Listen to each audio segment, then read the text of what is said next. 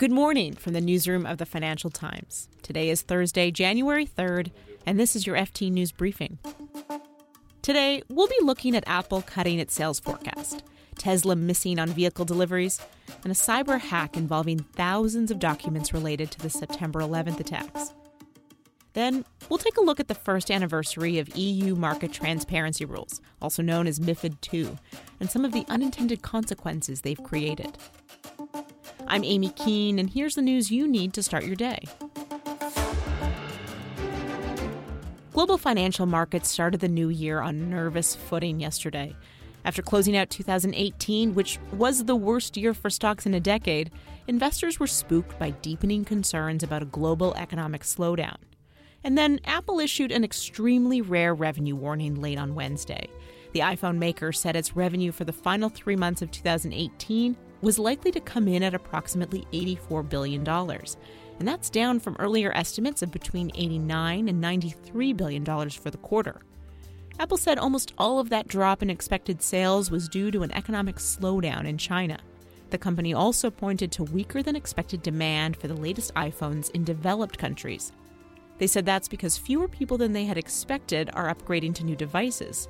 Apple shares fell as much as 7% in after-hours trading on Wednesday, and in the broader market, the S&P 500 fluctuated between gains and losses throughout the trading day, ending with a narrow 0.1% gain.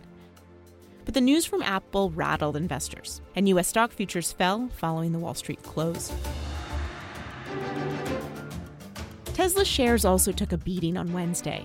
That was after investors digested news of lower than expected sales of Tesla's Model 3 car.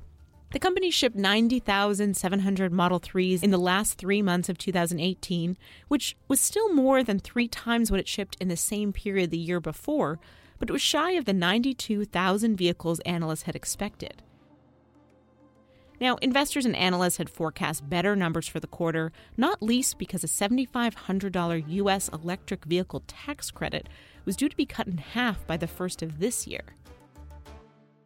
Tesla said it would cut the price of all of its cars in the US by $2,000 in order to lessen the impact of the smaller tax credit on demand.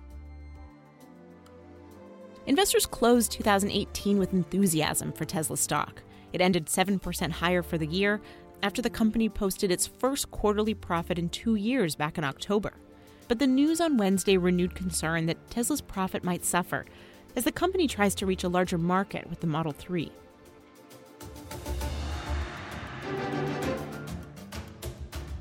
And the FT reports that the FBI is investigating the theft of 18,000 insurance and legal documents by a hacker. Posting under the name The Dark Overlord, the hacker or hackers claimed on New Year's Eve that they'd taken emails and non disclosure agreements relating to the 9 11 attacks. They said they'd sell the documents for Bitcoin, inviting ISIS, Al Qaeda, and nation states to bid for them online. Now, this individual or group They've got a long record of holding companies for ransom. And according to two people familiar with the matter, the FBI and other law enforcement agencies are now investigating the hack. And here's something you might want to know more about. It's been one year since the EU introduced vast rules aimed at making financial markets more transparent.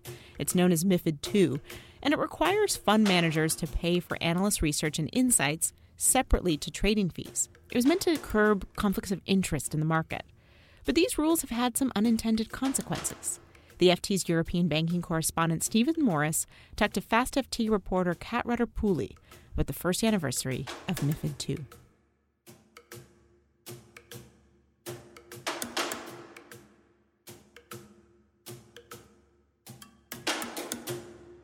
They were designed basically to improve transparency in financial markets. Previously, brokers and banks offered research to clients for free. They gave them out these trading ideas, pointed out interesting things they'd meant in order to try and induce their clients, asset managers, hedge funds, into trading with them. But the research wasn't priced. What MIFID has changed is that this now is a service which has to be individually, discreetly paid for by someone.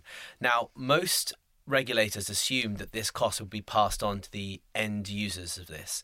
You know, the average people with savings, uh, asset managers, or pension funds. But what actually has happened is that most asset managers have taken the costs in house themselves and as a result have drastically cut the amount they're willing to spend on research and the number of brokers or banks that they're prepared to deal with. Okay, so what unintended consequences has that had then if it's turned out slightly different than we thought it would?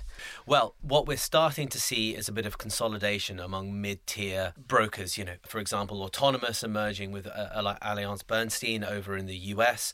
And we're starting to see some pressure on the smaller research teams at sort of mid-tier banks, you know, Royal Bank of Canada, Jefferies, they're working out what can they offer compared to a JP Morgan that could justify paying their analysts, you know, sometimes hundreds of thousands of dollars or pounds a year. So this is the year when all the people we spoke to for this story said that we're going to really see this shakeout start.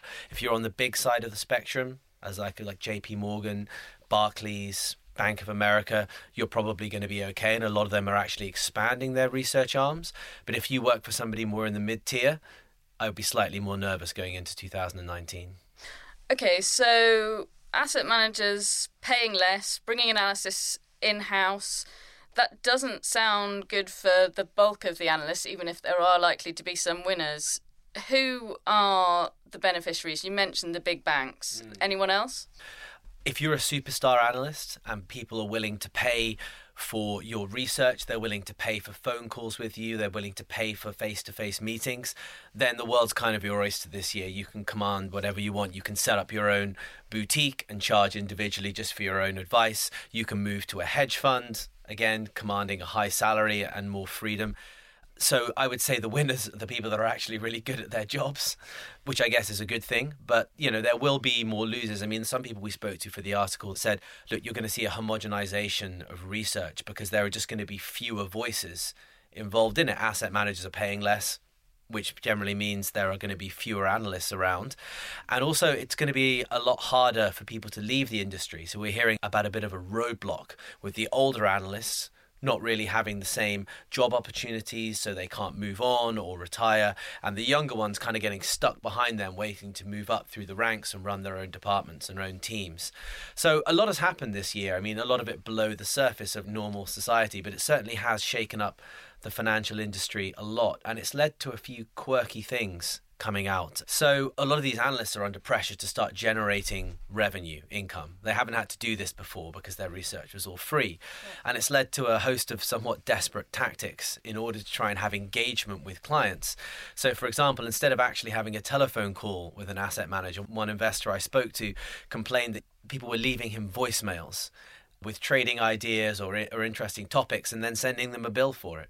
And surely we don't think that sort of thing can continue, can it? I mean, unexpected, unwanted services mm. being provided to bulk up your meet your targets. No, no, this was received very poorly by the investor who instructed the analyst to never do it again, and I'm sure he or she got in trouble with their boss.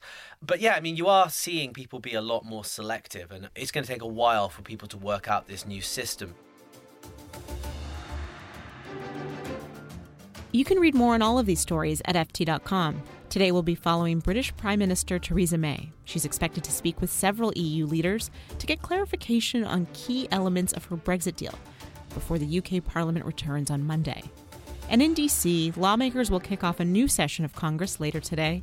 Democrats in the House of Representatives are expected to introduce bills to fund federal departments in order to end the government shutdown that started almost two weeks ago. This has been your daily FT News Briefing. Make sure you check back tomorrow for the latest business news.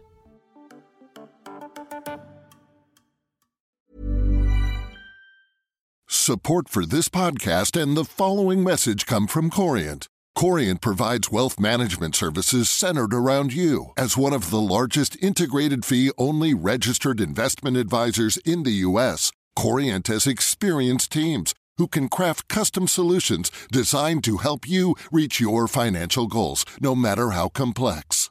Real wealth requires real solutions. Connect with a wealth advisor today at Corient.com. That's Corient.com. Small details are big surfaces, tight corners are odd shapes, flat, rounded, textured, or tall. Whatever your next project, there's a spray paint pattern that's just right because Rust-Oleum's new Custom Spray 5 and 1 gives you control with five different spray patterns so you can tackle nooks, crannies, edges, and curves without worrying about drips, runs, uneven coverage, or anything else. Custom Spray 5 and 1, only from Rust